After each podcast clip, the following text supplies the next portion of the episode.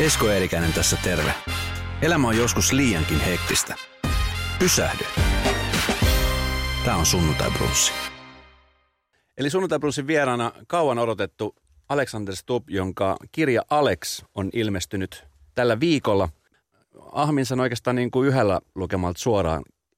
Erittäin hieno kirja, onneksi olkoon ensinnäkin kirjasta. Kiva, kiitos oikein paljon. Joo, todellakin Karon kanssa tehtiin se pitkälti yhdessä, että tämä on ollut sellainen 50-50-projekti, että mun elämä ja meidän yhteinen tarina. Semmoisia asioita, mitä mulla on niin kuin noussut sieltä pintaan aika hyvin on se, että tota, niin kun sä lähdet kirjaa työstämään, niin sä kerrot siinä alussa, että, että te kävitte yhdessä kirjoittajan kanssa vähän niin kuin läpi ja sitten sä vielä kierrätit tätä kirjaa sun tämmöiselle lähipiirille ja sitten teet tarvittavia Joo. korjauksia. Niin pitikö tehdä paljon korjauksia? Piti, pitikö paljon miettiä, että, että vedetäänkö se tähän muotoon vai vaihdetaanko? Ilman muuta, että tämä oli niin kuin pitkä jumppa, että meni noin yhdeksän kuukautta, kun Karon kanssa tätä tehtiin. Ja se prosessi oli sellainen, että ensin mä otin Karon yhteyttä, ei tunnettu toinen toisiamme. Ja mä olin lukenut Karon äh, romaanin Paavo Nurmesta nimeltä Yksin ja tykästynyt siitä paljon. Ja vähän kattonut Karoa sivusilmällä. Mietin, mä tarvin niin jonkun kaverin tekemään tätä, ettei tästä tarinasta tule niin kuin liian subjektiivista. Ja, ja sitten me löydettiin yhteinen sävel. Meillä on 50 tuntia nauhaa. Ihan täysin editoimatonta raakatavaraa. Se ei ole niin kuin lasten kuultaviksi, että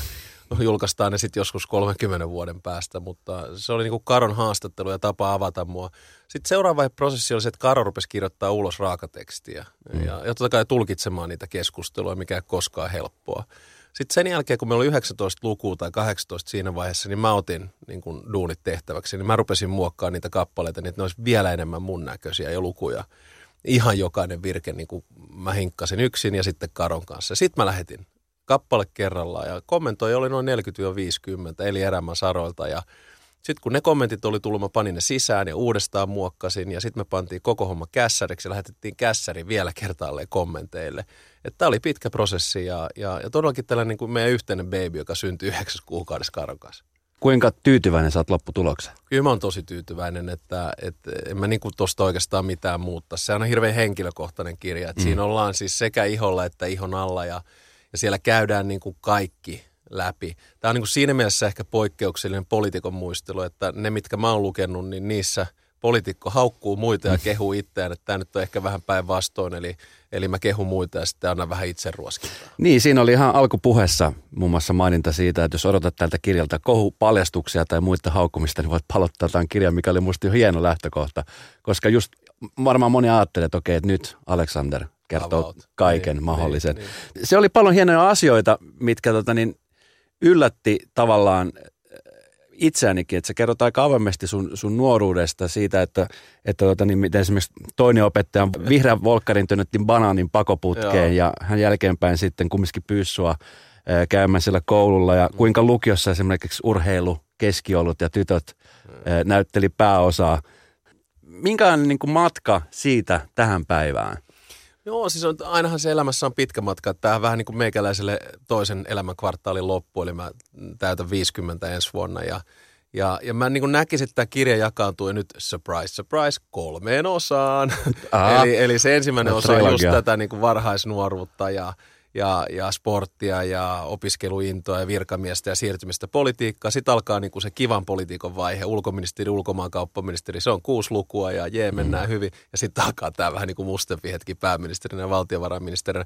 Mutta kyllä se matka siis silloin, kun elämänkerrasta kyse, niin, musta, niin kuin sen täytyy lähteä sieltä kaukaa. Ja, ja mä jollain tavalla tunsin, että mä vähän velkaan tämän niin kuin Fajalle ja Broidille ja, ja sitten myös edesmennelle äidille ja, ja sitten perheelle, meidän lapsille, että niin kuin näkee, että mistä pappa tulee. Ja siinä totta kai muistikuvat kautta vähän hataria. Mutta aika hyvin sitten, kun rupeaa tuolta niinku päästä kaivaa, niin totta kai kaikki kavereiden nimet muistaa. Mm. Kaikki virtaset ja pohjolat ja luukot ja, ja muut kotipiholta ja, ja sitten muistaa niinku sporttijuttuja. Mutta mut se alku niinku aina sitten hyppelee, ei sille voi mitään. Ja tota, sitten se matka, siis mä oon ihan, ihan niinku normaali tällainen stadin kundi, että et hirveät ennakkoluuta toki on, kun on niin, niin nimessä yksi X ja kaksi B, että toi on varmaan hurri. Mutta mä oon ihan kaksikielinen, varttunut betoni kerrostalossa tuolla Lövös Lehtisaaressa ja, ja ihan normaali asuntovelkainen faija, joka oli jääkiekkoliiton toimitusjohtaja. Että tämäkin tarina musta oli ihan hyvä kertoa. Että kansainvälinen, vapaamielinen nuoruus ja kasvatus. Kuinka terapeuttista tämä oli tämä kirjan tosi, tekeminen? Tosi, olihan se. Totta kai mä mietin sitä niin kuin Että et mä olin ollut kahdeksan vuotta niin kuin päivän politiikan keskiössä, vähän niin kuin molemmilla puolilla, valosalla mm. ja, ja pimeällä. Ja, ja niin kuin, totta kai sitten kun mä hävisin sen puheenjohtajakisan Petterille, niin olohan oli enemmän vapautunut kuin mitään muuta. Ja toivottavasti se on myös niin kuin näkynyt tässä kirjassa ja sitten jälkikäteen sitten oli hyvä käydä läpi sellaisia juttuja niin kuin omassa elämässä, jota mm. ei ollut ihan käynyt läpi. Että eka kertaa uskalsi esimerkiksi kirjoittaa äidin epilepsiasta ja muistisairaudesta ja myös niin kuin siitä hetkestä, kun äiti kuoli. Ähm, ja, ja koska mä en koskaan niin kuin näitä henkilökohtaisia juttuja, mä en halunnut, että kukaan tulkitsee niitä mun puolesta, vaan nyt ne on tuossa kirjassa ja niin kuin niistä ei tarvitse sen enempää puhua. Ja sitten tietysti niin kuin politiikassa noin viimeiset vuodet, että, että jos mä niin kuin sanoisin, että noin kaksi viikkoa vuotta pääministeri ulkoministeri olisi ollut kiva aika, niin kyllä mä niin puhuisin täyttä skeidaa, että, että eihän sitä ole. Että se on, se on mm. kansalaisvelvollisuus, sä teet parhaas ja sitten se riittää jonkin tiettyyn pisteeseen ja sitten mennään eteenpäin. Mutta, mutta kyllä tämä, toivottavasti tämä on tällainen niin kuin oodi optimismille ja ilolle enemmän kuin, niin kuin katkeruudelle, koska sitä ei, sitä ei tuosta kirjasta pitäisi löytyä. No ei, ei kyllä löydy ollenkaan. Mä, niin kuin mä sanoin, niin kaikilla on joku tietty mielikuva Alexander Stubista. Just. Ja, ja se, on, se on se sun risti, mitä sun pitää kantaa. On. Mutta tuon kirjan myötä, niin susta avautuu ihan, ihan niin kuin semmoinen normaali ihminen, mm. jolla on oikeasti tunteita, just niin kuin traagisia asioita tapahtunut, myöskin paljon ammentaa hyvää. Yksi semmoinen asia, mistä me ollaan puhuttu, kun me tehdään myöskin Novan ilta Okun kanssa, mun kollegan kanssa, on siitä, että esimerkiksi miten ihmeessä sulla riittää aikaa ja riittänyt aikaa Sä oot hoitanut aikamoisia tontteja, valtiovarainministerin tontti, ulkoministerin tontti, pääministerin tontti. Sä oot naimissa oleva mies, sulla on lapsia ja silti sä oot fyysisesti tosi kovassa kunnossa. Miten sä kerkit hoitaa kaikkia tontteja? Joo, se on niinku kysymys, joka tulee aika usein, mutta ehkä ennakkona tai introna tuohon sen verran, että täytyy muistaa, että ihminen julkisuuden kautta ei ole koskaan niin hyvä kuin annetaan ymmärtää. Mm. Ihminen julkisuuden kautta ei ole koskaan niin paha kuin annetaan ymmärtää kaikki on ihan normaaleja ihmisiä loppupelissä. Mutta jos ei ole tavannut, jos ei ole kohdannut, jos ei ole koskettanut, jos ei ole keskustellut, niin ei ihan oikeasti tunne ihmistä. Ja me kaikki ajaudutaan niin kuin tähän ennakkoluuloon. Mm. Ja nyt mä en puhu niin kuin, taustasta, vaan ulkonäöstä, vaan, vaan julkisuudesta piirtyy joku kuva, joka ei ole todellinen. Ja ei kannata katsoa sitä julkisuuskuvaa niin kuin peilin kautta.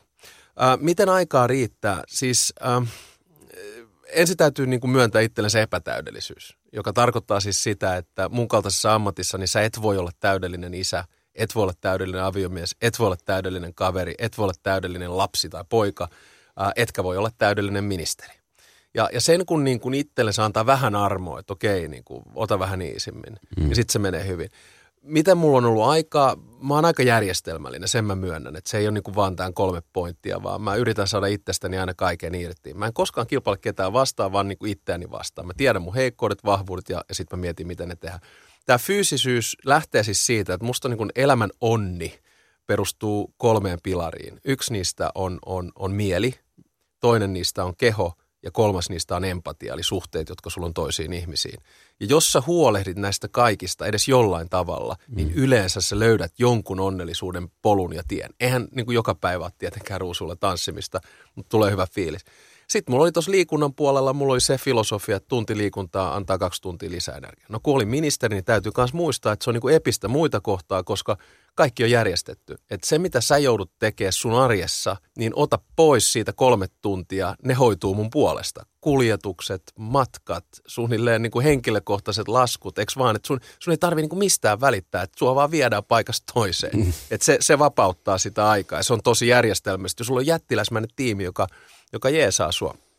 Sitten taas mieli, niin, niin, niin se tulee sen kehon mukana. Et, et jos sä jaksat pitää, niin jos sä saat unen päästä kiinni ja syöt niin kuin suunnilleen, ää, niin, niin, niin sitten se mielikin tulee siellä mukana. Ja sitten empatia ja frendit, niin, niin, niin valitettavasti ne tuossa matkan varrella jäi vähän, vähän niin kuin taakkeen, mutta nyt toivottavasti tulee takaisin. Kyllä se aikaa sitten riittää, mutta kun mä en niin kuin myöskään jaksa näistä moraalisuudet, että jokaisella on oma hmm. rytminsä. Että mä oon aika niin kuin systemaattinen, että se auttaa. Mä tuossa viikonloppuna kävin mun tyttären kanssa vetää tämmöisen minitriatonin. Loistavaa. Ja me innostuttiin tosi paljon. Free for Fun? Oli. Mä olin perustamassa sitä. Okei. Okay. Paul Sjöholmin kanssa. Aivan mahtava. Joo. Vantaan triatlo hoitaa. Joo. Miten tota, mikä on niinku sulle uinti, pyöräily vai juoksu, niin mikä on niinku se rankin? No siis uinnissa mä oon ylivoimaisesti huono. Et mä aloitin vähän niin kuin nollasta. Ja moni, joka sanoi, että en mä nyt triathlon, kun mä en osaa uida. Mutta mä olin siis ihan oikeasti. Mulla oli Ville Ruso oli mun coachi eka kerta. Se katto 25 metriä, jos mä nousin ja totta kai niin kuin innoissaan, niin kuin ilahtunut orava vilahtaa sieltä. Niin se, miltä näyttää? No kyllä sä ehkä pysyt toiset 25 pinnalla, mutta siihen se jää. Et, tota, mutta siellähän niin kuin nämä märkkärit ja muuta auttaa. Mä oon aika huono uimaan, nyt on vähän parantanut. Ää, sitten taas pyörässä mä oon aika hyvä, koska mulla on isot reidit ja iso perse, niin se niin kuin jeesaa. Ja sitten juoksussa nyt mä oon tällainen 80 kilonen niin kuin klöntti, että en mä niin kuin mikään syntyneinen juoksija ole. Mutta se on just niin makea tuossa triathlonissa. Kukaan ei ole hyvä kaikessa kolmesta. Me ollaan kaikki niin kuin yhtä huonoja kaikissa ja se, se viehättää siinä lajissa. Tuossa oli myöskin yksi osa sun kirjaa, missä sä puhut avoimesti siitä, että kuinka jossain vaiheessa sitten, kun alkoi kaikki asiat vähän niin kuin kaatuu päälle, alkoi mennä tulla tämmöinen burnout ilmiö siihen, siihen lisäksi, niin sä tapasit Ari Hintsan. Aki Hintsa, joo. Aki, anteeksi. Mitä siinä tilanteessa, kun sä tunnistat nämä oireet ja tiedät, että, että sulla on kumminkin pakko olla esillä ja pakko niin kuin olla läsnä, niin mit, mitä tuommoisessa tilanteessa tapahtuu? No siinä ehkä niin kuin lähtökohtana pitää olla se, että tunnistaa, että nyt menee huonosti. Ja kun mä oon tällainen niin kuin peruspositiivinen, niin kyllä mä huomaan, että jos niin kuin muutaman viikon sille rupeaa ottaa vähän pannuja. Mä huomaan, että mä jossain Koreassa niin kuin iloisempi kuin mitä mä oon Suomessa. Niin niin kuin huoli kasvaa. Mä olin just tullut silloin Koreasta himaa, oli vähän aikaeropainetta ja muuta. Ja sitten mä heräsin vain yksi aamu sitten helvetti. Ja taas oli niin kuin jotain shaisee tuo, että niin kuin styb sitä ja valehteli tota ja on paska tossa ja ei osaa johtaa ja ää, baa, baa, baa, ja kaikkea tätä. Niin mä vaan niin kuin sanoin vaimolle, että nyt on niin kuin pakko tehdä jotain. Sanoin, että, että, että kooda Kirsille ja Kai Seikulle, että, että tota, ne on kuitenkin frendejä. No mä koodasin niille ja sitten me istuttiin alas – Kirsi Piha ja Kai Seikun kanssa. Ja sitten Kirsi ehdotti, että hei, niin tää, niin, mitään, mutta tämä Aki Hintsa, että se on niin kuin coachannut huippujohtajia ja formulakuskeja ja muuta. Ja mä tunsin Akin, mutta en ollut sillä tavalla niin kuin ollut hänen kanssa tehnyt töitä. Ja sitten sattui silleen, että Aki oli, oli kaupungissa ja syötiin pitkä lihakeitto illallinen kesärannassa ja puhuttiin elämästä. Ihan siis lähtien liikkeelle nuoruudesta, elämäntavoista, sielunmaailmasta ja muusta. Ja, ja se sitten niin kuin laukas sellaisen positiivisuuden tunteen. Mutta mä kuitenkin uskon, palataan tuohon fyysisyyteen, että jos mä en olisi ollut hyvässä mm. niin kuin fyysisessä kunnossa – niin mä luulen, että mun mieli olisi kärsinyt paljon kauemmin. Nyt mä niin kuin selvisin tuossa tosi nopeasti, että uudet positiiviset tekstarit lähti heti perään ja sekin tuossa kirjassa kerrotaan, että se, se 14 luku tuossa kirjassa on tosi graafinen, että mm. ei niin sanotusti lapsille, mutta hyvä käydä läpi. Tämä on vaan jossittelu ja, ja arvailu, mutta kun sä oot nähnyt tota politiikkaa niin paljon, m- miten paljon tuolla on ministereitä ja kansanedustajia, jotka on niin tämmöisen samanlaisen ilmiön takana? Se on aika raskasta hommaa. Kyllä varmaan paljon. Lindströmin Jarihan puhui siitä aika avoimesti, mm. että, että sille tuli tällainen pieni burnout, mutta se selvisi siitä aika nopeasti. Mutta politiikassa on myös paljon pönötystä. Eli paljon sellaista vähän niin kuin rekvisiittaa, e, että ollaan jotain, mitä ei ihan oikeasti olla. Et ihmisten pitää ymmärtää, että vaikka niin poliitikothan on tänäkin päivänä niin kuin valtakunnan kusitolppia ja pääministeri on aina kusitolppa numero yksi. Mm. Ja, ja, ja tuota, mutta sen takana on aina ihminen. Ihminen, jolla on tunteita – ihminen, jolla on läheisiä perhet, joka kärsii siitä. Mm. Koska ei se ole kiva niin kuin lapsille, kun fajaa, fajaa niin kuin määritellään kusipääksi narsistiksi. Tai tämän tyyppisesti katsot, että okei, mitä näin kun sanat suunnilleen tarkoittaa. Mm. Että sitten puuttuu, sit, sit, sit, sit puuttuu sit tietynlainen empatia. Sitten taas toisaalta me edetään demokratiassa, sananvapaus, poliitikkoja on niin kuin tietty oikeusmäiskiä. Ja, ja vaikka kuinka niin kuin välillä tuntuisi kohtuuttomalta, niin pitää jokaisen ymmärtää, että siitä selviää. Ää, nyt tällä hetkellä niin totta kai mä seuraan tosi läheisesti niin kuin Juha Sipilää ja hänen kohtelua ja yritän sitten niin kuin omalla tavalla tsempata, koska Suomessa on niin kuin, ne on alle kymmenen, jotka ymmärtää, mitä on olla pääministeri. Ja ne elossa olevat on siis Esko Aho, Paavo Lipponen, Anneli Jäätteenmäki, Matti Vanhanen, Mari Kiviniemi, Jyrki Katainen, Meikäläinen ja, ja Juha Sipilä. Ja se on sitten siinä. Että et onhan se hienoa tulla pääministeri. Se on niinku suurin kunnia, mitä politiikassa minun mielestä voi olla, koska silloin oikeasti tehdään vaikeita päätöksiä. Uh, mutta ei se, ei se, ei se niinku hyvältä tunnu, se, se, se, sen mä myönnän. Puhutaan siitä just pääministeristä, että se on sellainen virka, mikä varmasti moni poliitikko haluaa. Hmm. Mutta sitten kun te olette tietoisia siitä, että se on tämmöinen niin kuin kusitolppa numero yksi, niin kuka hullu siihen haluaa? No se on se iso kysymys ja mä yritän niin kuin myös tässä kirjassa viestittää sit sitä varsinkin tuolla loppukanetilla, että hei just do it, että, että mm. kannattaa niin kuin yhteiskunnallinen vaikuttaminen ja, ja niin edespäin. Että kyllä se loppupelissä on kaiken sen väärti ja mä niin kuin lopetan sen siihen, että jos, jos, jos pyydettäisiin tekemään uudestaan, tekisinkin, vastaus on kyllä. No jos isänmaa kutsuu vielä kerran, niin lähdenkö? Kyllä lähden. Että kyllä sen pitää uskoa. Se mikä niin kuin on jännä, että mulla Jyrkilläkin oli varmaan sama – että sitten se henkireikä oli ne ulkomaanmatkat. Kun oli ulkoministeri, silloin sä aina teit duunit siellä ja henkireikä oli tulla himaan, mutta kun sä olit pääministeri, niin sitten sä menit tuonne Eurooppa-neuvoston kokoukseen – jossa sulla on niin kuin vertaistukiryhmä.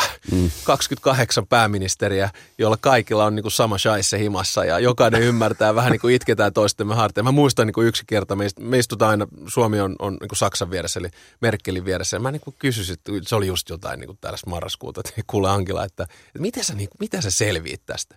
Sitten sanoit, joo kuule, vanha kettu, se tosi niin kuin rauhallinen. Joo kuule Alex, ei tässä mitään hätää, että sä teet kaksi asiaa. No mitkä ne on? No numero yksi on se, että sä et seuraa ollenkaan, mitä susta kirjoitetaan tai kenestäkään muusta, vaan sä vaan teet. Sun ei, sun ei tarvitse seurata uutisia, sä teet niitä. Sitten okei. Okay. No toinen, joo me omien joukkoon kiertämään kenttää, koska ne tukee sua aina. Mm. Niin mä sitten tein ja kyllä se, niin kuin, kyllä se auttoi, mutta se oli ihan oikeasti sellainen – kyllä nyt ollaan niin pääministerit vähän kreisei loppupelissä, ja, mutta muutamat on pitkän aikaa, toiset lyhyempiä, ja, ja nyt taas on ollut hirveän kiva tässä niin kuin viimeinen, viimeinen vuosi. Mä oon ollut vähän niin kuin yleisössä katsomossa, niin syönyt popcornia ja katsonut, että mitä muut pojat ja tytöt tekee. Uskotko kohtaloon? Joo, ilman muuta. Ihan täys fatalisti. Luuletko että, että tämä oli kohtalon määrämä asia, että, koska tuossa kirjan alussa kerrotaan, että sulla ei ollut koskaan tarkoitus olla poliitikossa. No ei. Ja, ja sitten sä ajaudut politiikkaan olit Jenkeissä vaihto-oppilaana ja siellä opiskelit ja sitä kautta sitten tämä maailma avautui vähän eri lailla, niin jos Aleksander Stubista olisi tullut poliitikko, niin mikä susta olisi tullut? Varmaan sarjayrittäjä ja mulla olisi niin kuin muutama konkurssi ja varmaan sitten muutama tosi hyvä eksitti. Et, et vähän tällaista niin kuin sanotaanko Rovio, Peter Westerbakka, Supercell, ää, Piilaakso henkeä – että sen tyylinen sarja yrittää. Tai sitten se olisi ollut jollain tavalla urheilun linkissä. Että luonnollinen vaihtoehto olisi ollut tietysti jatkaa niin kuin isän elämäntyötä ähm, NHL pääkykyjen etsijänä Euroopassa, koska mä rakastan urheilua ja, ja seuraan kiekkoja ja niin edespäin. Mutta siitä ei sitten koskaan tullut sitä tietää, että että se, se niin kuin suunta vaihtui silloin just Jenkeissä, kun mä lähdin yliopistoon ne neljä vuotta siellä Furmanissa, niin se oli, se oli jättiläismäinen niin kuin käännekohta. Mm. Ja siinäkin kohta loputtu peli, ja mä tämän jossain siinä just sanoin, että, että niin kuin, se meni suunnilleen näin, että, että mä olin, en ollut tarpeeksi hyvä lätkässä, rupesin golfaamaan. Lähdin Jenkkeihin opiskelemaan golfin takia. Menin sellaiseen yliopistoon, jossa äh, Broidi oli ollut vaihto-oppilaana proffan kanssa, joka opetti siellä Venäjää. Äh, siellä mä innostuin EUsta, koska mä innostuin EUsta, mä loppupelissä tapasin mun vaimon Brygges Belgiassa. Jos sen olisi tavannut, niin, et, niin, mm. se menee näin, että pitääkö mun sanoa, että mulla on niinku rakkaudesta EUta kiittäminen. Aika pervoa, mutta totta. Että, näin se puuttuu peliä. Ei, eikä mulla, et, et, pari suunnitelmaa on totta kai. Niinku yksi suunnitelma oli se, että siirtyy tutkijasta virkamieheksi ja toinen oli virkamiehestä europarlamentaarikossa, mutta sitten kohtalo puuttu peliin. Eli, eli se, että musta tuli ulkoministeri 2008, niin se, se ei ollut niinku millään tavalla suunniteltua, vaan se vaan tapahtui. Ei mun pitänyt koskaan tulla kansalliseen politiikkaan. Silti mulla on ollut kolme Suomen tärkeintä poliittista virkaa, siis ulkoministeri, valtiovarainministeri ja – ja, tota niin, ja, ja sitten ää, pääministeri. Kerrot siitä, kuinka silloin, kun Donald Trump kun kampanjoi presidentiksi, niin sä olit myöskin sanonut aika avoimesti kaikille, että eihän semmoista päivää tule, että, että Donald no. Trump voittaa no. vaalit. Mä oon siis kansainvälisen politiikan tohtori. niin miten, miten tämmöiset asiat selitetään niin kuin järkevästi? Miten tässä on voinut käydä näin demokratisessa No niin ei niitä varmaan oikein voi jälke- järkevästi selittää. Siis mä on varmaan tällainen niin kuin an- anglosaksisen kansainvälisen liberalismin kasvatti. Et mä uskon vahvasti liberaaliin demokratiaan, sosiaaliseen markkinatalouteen ja globalisaatioon. Ja ikään kuin se pohja mun ajattelulle lähtee liikkeelle äh, John Lockeista ja lähtee liikkeelle Aristotelesta ja lähtee liikkeelle niin kuin demokratian aatteesta ja Yhdysvaltain äh, itsenäisyysjulistuksesta ja, ja niin edespäin. Mm. Äh, ja, ja, ja totta kai niin kuin, mun, mun tämä niin aikuiselämä, jos sitä sellaiseksi voi vielä kutsua, niin sanotaan vuodesta 89 tuohon vuoteen 2016, jolloin mä olin ensin tutkija ja innostuin akateemisesta maailmasta, se lähti liikkeelle siitä kylmän sodan päättymisestä, Neuvostoliiton hajoamisesta ja, ja, ja liberaalin demokratian esiinmarssista. Puhuttiin historian lopusta, Fukuyama sanoi, että nyt niin kuin kaikista tulee demokratioita, että se on niin kuin tässä suunnilleen. Ei se nyt ihan tarkkaan noin sanonut, mutta kuitenkin. Ja, ja mä elin sellaista niin kuin onnellista aikaa ja, ja se oli hirveän hienoa, koska mä oikeasti uskon tähän vapauteen ja, ja, ja universaaleihin arvoihin, jotka lähtee vapaudesta, ihmisoikeuksista, perusoikeuksista ää, ja niin edespäin. Ja, ja sitten tietysti niin kuin koko tämä maailma romahti vuonna 2016. Ja nimenomaan se anglosaksisen maailman kautta. Ensin oli Brexit, mm. joka musta on niin kuin ihan dorkaa. Mm. Ja, ja sitten niin kuin Donald Trumpin valinta, joka on, niin, täytyy sanoa tällaiselle demokraatille niin järjen vastasta. Ja ei vähintään sen takia, että mä tunnen Hillary Clintonin tosi hyvin ja musta se on yksi maailman parhaista poliitikoista. yhtä kaikki, totta kai se oli kova pala, ei, ei siinä. Mutta sitten taas toisaalta niin, niin, niin näistäkin tilanteista selvitään. Ja myös politiikka on suhdannevaihtelua. Sen jälkeen on valittu Emmanuel Macron äh, Ranskan presidentiksi, jonka teesit on ihan erilaisia. Hollannissa on mennyt vaalit suht hyvin, Saksassa menee toivottavasti. Ja Suomessakin on niin kuin pysynyt tällainen mun mielestä ihan maltillinen keskustelu. Eli, eli kaikista näistä hommista selviää, mutta tällaiselle liberaalille anglosaksisen maailman kannattajalle, niin tämä on vaikea paikka, mä myönnän sen. Juha Sipilä, jos ja kun hän kuuntelee tämän meidän haastattelun, niin, niin minkälaisen niin tämmöisen friendin neuvoja sä haluaisit antaa hänelle tämmöisessä tilanteessa? Koska jotenkin tuntuu, että vähän niin kuin sun kohdalla kävi, että alun perin Juha Sipilä, kun, kun tuli siihen, niin mahtava tyyppi ja mieletön johtaja ja, ja hyvä hahmo. Ja jotenkin nyt se homma on taas kääntynyt, että kaikki on niin kuin, kaikki mitä vaan tapahtuu, niin oksennetaan siihen suuntaan. Joo. No Friendillähän puhutaan näistä asioista yksityisesti ja niin mä mm. tuun jatkossakin tekemään, mutta totta kai jos mä niinku itteni kautta sitä peilaan, niin tässä kirjassakin mä, mä niinku totean sen ihan suoraan, että poliitikko ei pärjää ilman julkisuutta. Ja se julkisuus yleensä alussa on suht koht myönteistä ja sitä kestää tietyn aikaa, kunnes sitten se kääntyy päällä. Näin käy melkeinpä kaikille poliitikoille tässä maailmassa jossain vaiheessa elämää. Niin kävi Obamalle, niin tulee hyvin todennäköisesti käymään Justin Trudeaulle, niin tulee varmasti käymään myös Macronille. Ja sekin vaihtelee. Välillä menee hyvin, välillä huonosti.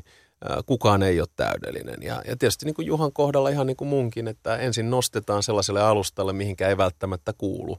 Ja sitten sieltä ruvetaan eri keinoilla sahamaan alas musta taas Juha, jos saa kehua, niin on ollut oikein hyvä pääministeri. Että, että mulla oli ainakin ilo työskennellä hänen kanssaan ja mä myös puhun siitä tuossa kirjassa, kuten myös Timo Soinin. Että, että mulla ei niin pahaa sanottavaa näistä ollenkaan. Se on tosi vaikea paikka ja taisi olla Juha itse, joka lanseerasi sen kusitolppa teesi just ennen vaaleja 2014. Mm. Ja nyt se on sitten niin kuin saanut kokea sen yhtä karusti kuin meikäläinen. Ja totta kai meitsyt lähtee aina tsemppiviestiä, että mikä siinä. Tuliko se sulle yllätyksenä, kun sä kumminkin puhut siitä, että, että on tietoinen, että sit se julkisuus kääntyy ja muuta, mutta kun se tilanne tuli kohdalle, niin oliko se semmoinen niin kuin märkärätti vasten kasvoja? Oh, se tuli no, aika, jotenkin tuntui, että se tuli niin kuin yhtäkkiä nopeasti kaikki kerralla ja sitten sen se kääntyi ihan päälailla. Joo, just näin.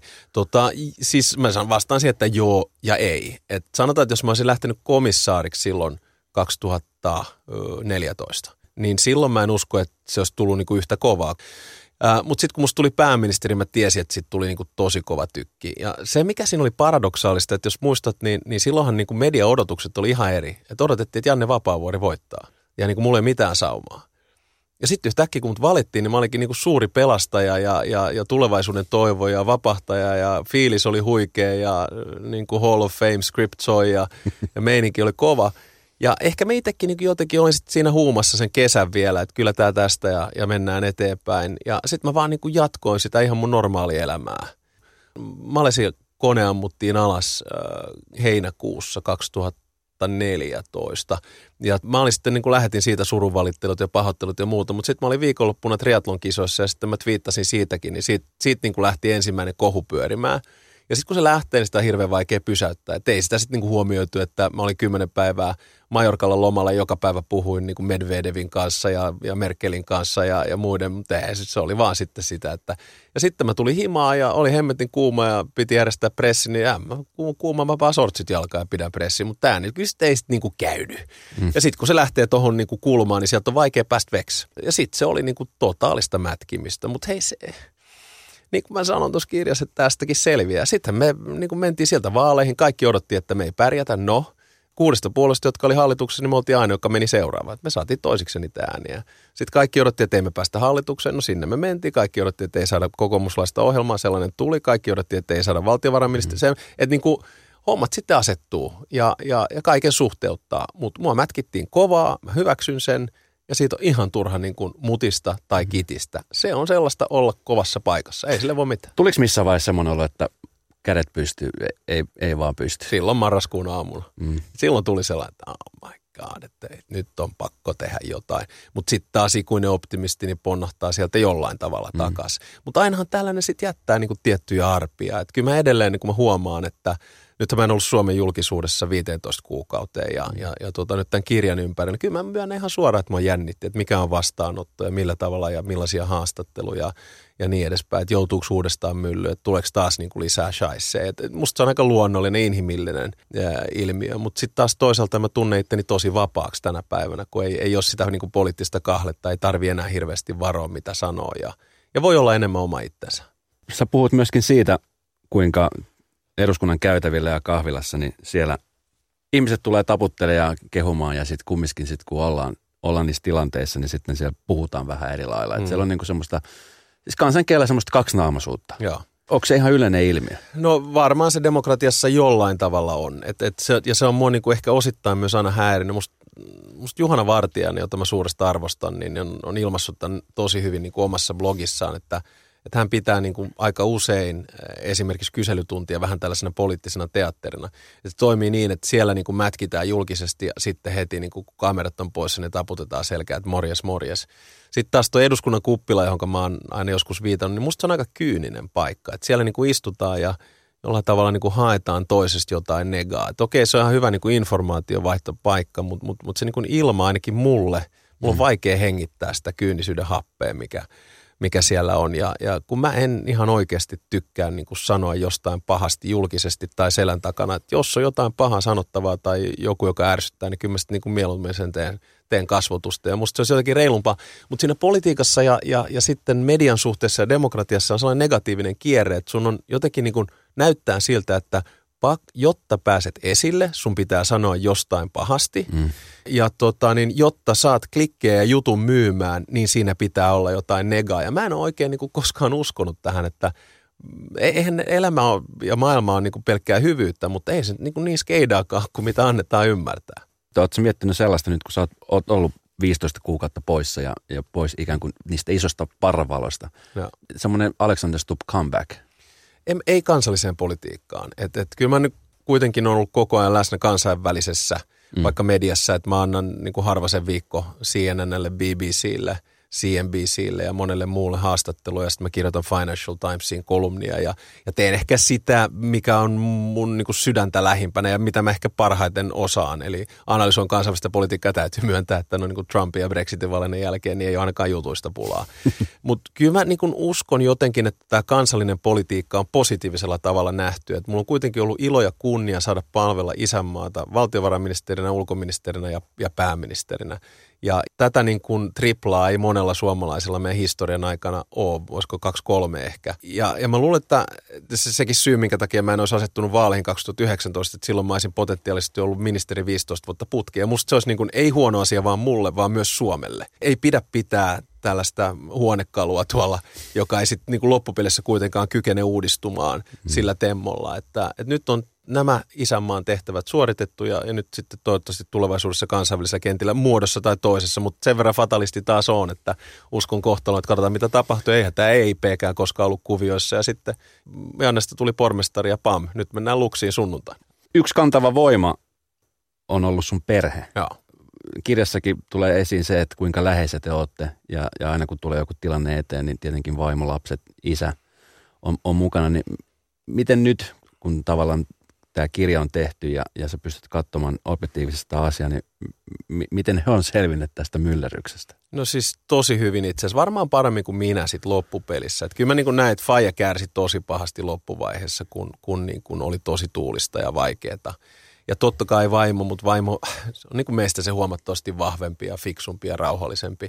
Mutta se joutuu oikeasti pitää ihan kaikkea pydessä, siis äh, kotia – lapsia, omaa työtään ja sitten vielä omaa aviomiestä, joka nyt sattuu olemaan pääministeri, että, että sen niin kuin taakka oli ihan huikea. Mutta se selvisi siitä ja mä oon nyt yrittänyt sitten kalavelkoi vaatimattomasti maksaa takaisin viimeiset 15 kuukautta. Mä oon tosi hyvä pyykkäri ja mä teen hyvin safkaa ja mä oon meidän perheen Uber-kuski. Ja... Luuletko, että seuraavat 40 vuotta riittää korvaamaan? No, en mä oikein usko, että kyllä se niin kuin joskus sanoi, että, että varmaan elämä sun kanssa tulee tosi mielenkiintoista, niinhän se varmaan on ollut.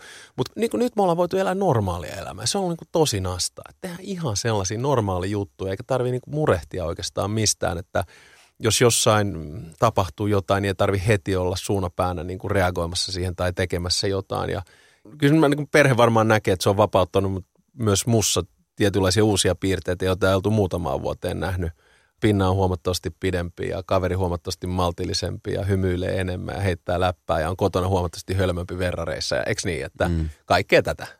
Sä olit aika monessa asiassa mukana, niin kuin esimerkiksi viihde, viihdealallakin useissa ohjelmissa kävit vierailulla ja, ja olit sosiaalisen median kova käyttäjä. Joo. Ja jotenkin sekin sitten käännettiin niin kuin sua vastaan. Että aluksi oli hienoa, että meillä oli ministeri, joka oli sporttinen ja, mm. ja hymyili koko ajan ja olit mukana kaikissa putousasioissa mukana, hyvin niin. heittäydyt. Niin. Ja jotenkin sitten se saatiin kääntämään. M- miten esimerkiksi henkilökohtaisesti, miten ihmisenä sus niin tämmöinen asia tuntuu? Se mikä on hirveän jännä, jos ilmiönä katsoo, niin mä en kyllä muista olleeni monessakaan viihdeohjelmassa. Et mä oon ollut yhdessä ja se, se oli putous. Ja, ja, ja, ja, tota, ja siitä tuli totta kai legendaarinen. Ja se oli yksi niin kuin elämäni hauskimmista illoista. Me oli koko perhe katsomassa siellä niin kuin mm. faija hölmöilemässä, eikö niin? Mm. Ja, ja tota, äh, sitten taas mä olin näissä uutisvuodoissa aina muutaman kerran niin kuin heittämässä läppää, mutta kaikki nämä niin kuin pelit ja tämmöiset, niin en, en ollut hirveän, aina heittäytynyt ja antanut kaikkeni täysillä, että siitä ei ole kysettäkään. Äh, ei mua ne niin kuin hirveästi häirinnyt. Et mä luulen, että kuitenkin ehkä mun taustalla asiantuntemuksella whatever, niin, niin oli uskottavuutta, että pysty sitten myös olet tuolla siis progiksi. Mutta sen mä myönnän, että mua rupesi ärsyttää se, että kun ruvettiin kirjoittamaan tästä liikkumisesta, että ikään kuin se olisi huono asia. Hmm. Ja sitä mä en ole koskaan ymmärtänyt, koska jokaisella on oma tapa pitää energiatasot yllä. Mutta niin kuin se vastakohtahan on sitten se, että tonhan pitäisi olla tuolla Storyvillessä dokaamassa muiden poliitikkojen kanssa – vetää hirveät kännit, syödä epäterveellisesti, näyttää väsyneeltä ja nukkuu mahdollisimman vähän, niin sitten se varmaan niin kuin selviytyy tuolla ulkomailla tosi hyvin. Ja, ja se niin kuin mua ärsytti, että ne tyypit, jotka näistä kirjoitti, yleensä ne oli varmaan sellaisia, jotka ei ollut ehkä kokenut sit sitä niin kuin liikunnan huumaa. Meillä mm. kaikillahan joskus ollut se vähän niin kuin juoksuhumala tai vastaava. Että niin kuin sitä motkotusta, ei, en tiedä ärsytti on ehkä väärä sana, mutta ainakin niin vähän pänniä, että, että come on pitkä ura, poliittinen ura takana ja tämmöisen niin kuin aikamoisen mylläköitä, niin mikä, mikä on niin kuin pahin, mikä sulla tulee niin kuin mieleen, mikä on niin kuin edelleenkin, voisi sanoa, että tämän kirjan myötä niin vähän parantanut haavoja, mutta Joo. joka tuntuu edelleenkin epäreilu. Joo, no siis jo, epäreilus, silloin sitä uhriutuu ja musta niin kuin ei niin, voi. Et okay. Jälleen kerran siis ton kirjan sanoma ihan lopussakin näkee, se on, se on niin kuin kiitollisuuden viesti, että kiitos, että mä sain tehdä tätä ja anteeksi, että en aina onnistunut. Se on, niin kuin, se, on se tarina vaikeita hetkiä tietysti, ne on aina sitten jotain tällaisiin pikkukohuihin liittyvää. Ja, ja ne voi olla niin kuin jotain VMPtä, joka oli VMS, mm. ja tota, tai sitten ne voi olla jotain sortseja tai, tai tikkatauluja. Sitten substanssipuolella ehkä joku niin kuin hallintarekisteri 9010, niin kuin paha moka, eikö niin, siis tämän tyyppisiä. Mm. Et silloin se aina tuntuu, että et ei ne sit niitä hirveästi erota toisistaan, mutta kyllä ne aina vähän vatsasta kouristaa, tulee huono yöuni, rupeaa vähän liikaa seuraa, mitä sanotaan ja sitten sieltä niin kuin mätkitään. Mutta ne on niin kuin kaikki sen, sen tyyppisiä. Ja, ja sitten jossain mä luin jonkun tutkimuksen, taisin kirjoittaa Bloomings kolumnikin, että aina niin kuin yhden negatiivisen palautteen tai kohun poispyyhkimiseen tarvitaan viisi positiivista palautetta. Ja se on, aina, ne on aika harvassa sitten loppupelissä aina. Tämmöisen niin kuin uran kun on tehnyt, niin onko sulla paljon hyviä ystäviä? On, on, on. Ja, ja, ja se ehkä oli niin kuin kaikista hienointa, että ne lähimmät ystävät silloin, kun oli kaikista vaikeita, niin aina auttoi. Ja esimerkiksi mun bestikset, bestmanit, niin toinen asuu Tukholmassa ja toinen Hongkongissa, että vähän niin kuin joutui etänä hoitaa poikaa.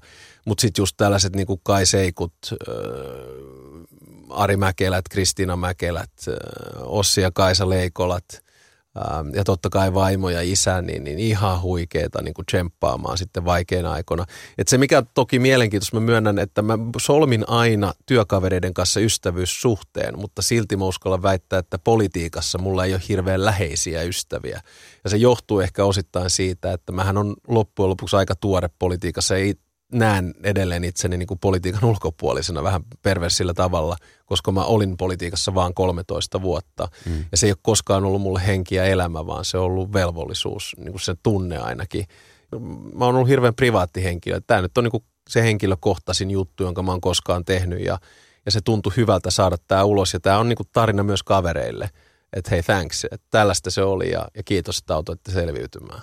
Pelottaako yhtään nyt, kun tuo kirja tuli ulos, että, että joutuu taas myllerrykseen? Joutuu käymään asioita taas läpi ja mä, joutuu taas vähän repi haavoja. Joo, mä, mä pelkäsin tosi paljon ennen kuin tämä tuli ulos just sen takia, että kuitenkin ne haavat niin kuin niistä kahdesta vuodesta oli sen verran niin kuin syviä ja arpeutuminen oli jo aika hyvässä niin kuin vauhdissa. Mutta nyt täytyy sanoa, että ainakin tämä alkujulkisuus on tämän kirjan ympärillä niin musta ollut reilua. Tässä on nyt tämä tarina ja, ja, ja, ja tällainen, niin kuin, tällainen mä olin, tällainen mä oon ja, ja tästä mennään eteenpäin. Kun hallitusta kasataan, miten, miten niin kuin ministerisalkut jaetaan? Se ei ole hirveän helppoa, se on tosi monimutkainen. Et jos otetaan vähän niin kuin nyrkkisääntönä isot puolueet, niin sulla on noin 40 kansanedustajaa. Ja, ja sitten niin kuin ensimmäinen kriteeri, että monta ministeriä on yleensä. No ne vaihdellut yleensä pyörissä siellä 20 hujakoilla. Nyt me vedettiin ne 14 tässä viimeisimmässä, joka rajoitti todella paljon. Et silloin mm. sulla on niin kuin huomattavasti vähemmän pelimerkkejä siinä jakopaikoissa. Toinen kriteeri on tietysti pätevyys. Kolmas kriteeri on, sanotaanko, parlamentaarinen ikä – Neljäs kriteeri on sukupuoli, viides kriteeri on maantieteellinen sijainti ja, ja niin edespäin. Ja sitten kun sä katsot tätä kokonaisuutta, niin sä joudut vetää niin kuin johtopäätökset ja, ja sitten sä valitset oman tiimin.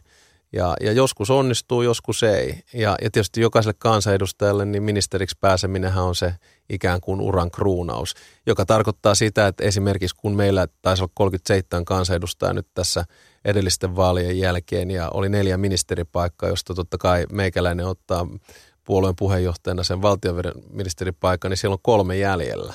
Mm. Ja siellä niin kuin 33 pettyy ja tosi pahasti tietenkin. Mm. Että ei se koskaan ole helppoa, mutta sitten niin kuin, meillähän kävi nyt tässä viime, jos nyt on viime kierros, niin kuin meillähän kävi tosi hyvä säkä, että – et tota, me saatiin opetusministerin paikka tosi vaikeassa paikassa kylläkin ja Sanni hoisi sitä todella, mm. todella hyvin. Sitten me saatiin sisäministerin paikka, jos tuli yllättäen niin kuin se iso juttu, kun turvapaikkakriisi iski päälle ja Petteri hoisi sitä niin kuin ihan, ihan loistavasti.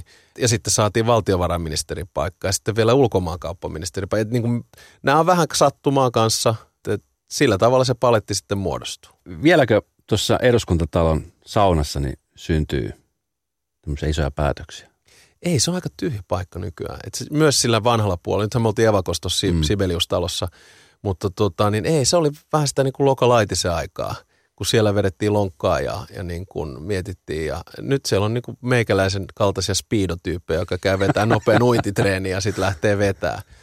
Miten sä nyt näet ulkomailta käsin Suomen politiikkaa, varsinkin nyt niiden näiden viimeisten tapausten jälkeen, esimerkiksi tässä Turun Turun tota, niin terrori-iskujen jälkeen ja muuta, niin minkälaista valoa sä haluat luoda meille ihmisille, jotka miettii, että, että mitähän tässä tapahtuu? No kaikesta selvitään. Se on, se, on niin kuin se ensimmäinen viesti. Ja, ja hirveän moni ihminen, joka on sitten keskiössä erilaisten kriisien hoitamisessa, olipa kyse terroriiskusta tai eurokriisistä tai lakosta tai vastaavasta – niin haluaa, että kaikki siitä jollain tavalla selviytyy. Et lähtökohtaisesti kuitenkin päättäjä haluaa hyvää. Päättäjä ei halua pahaa, vaikka et pidä siitä päätöksestä. Ja, ja totta kai niin kuin kahdeksan vuoden ministerikokemuksella niin myös näin jälkikäteen ymmärtää, että kaikista tilanteista selvitään.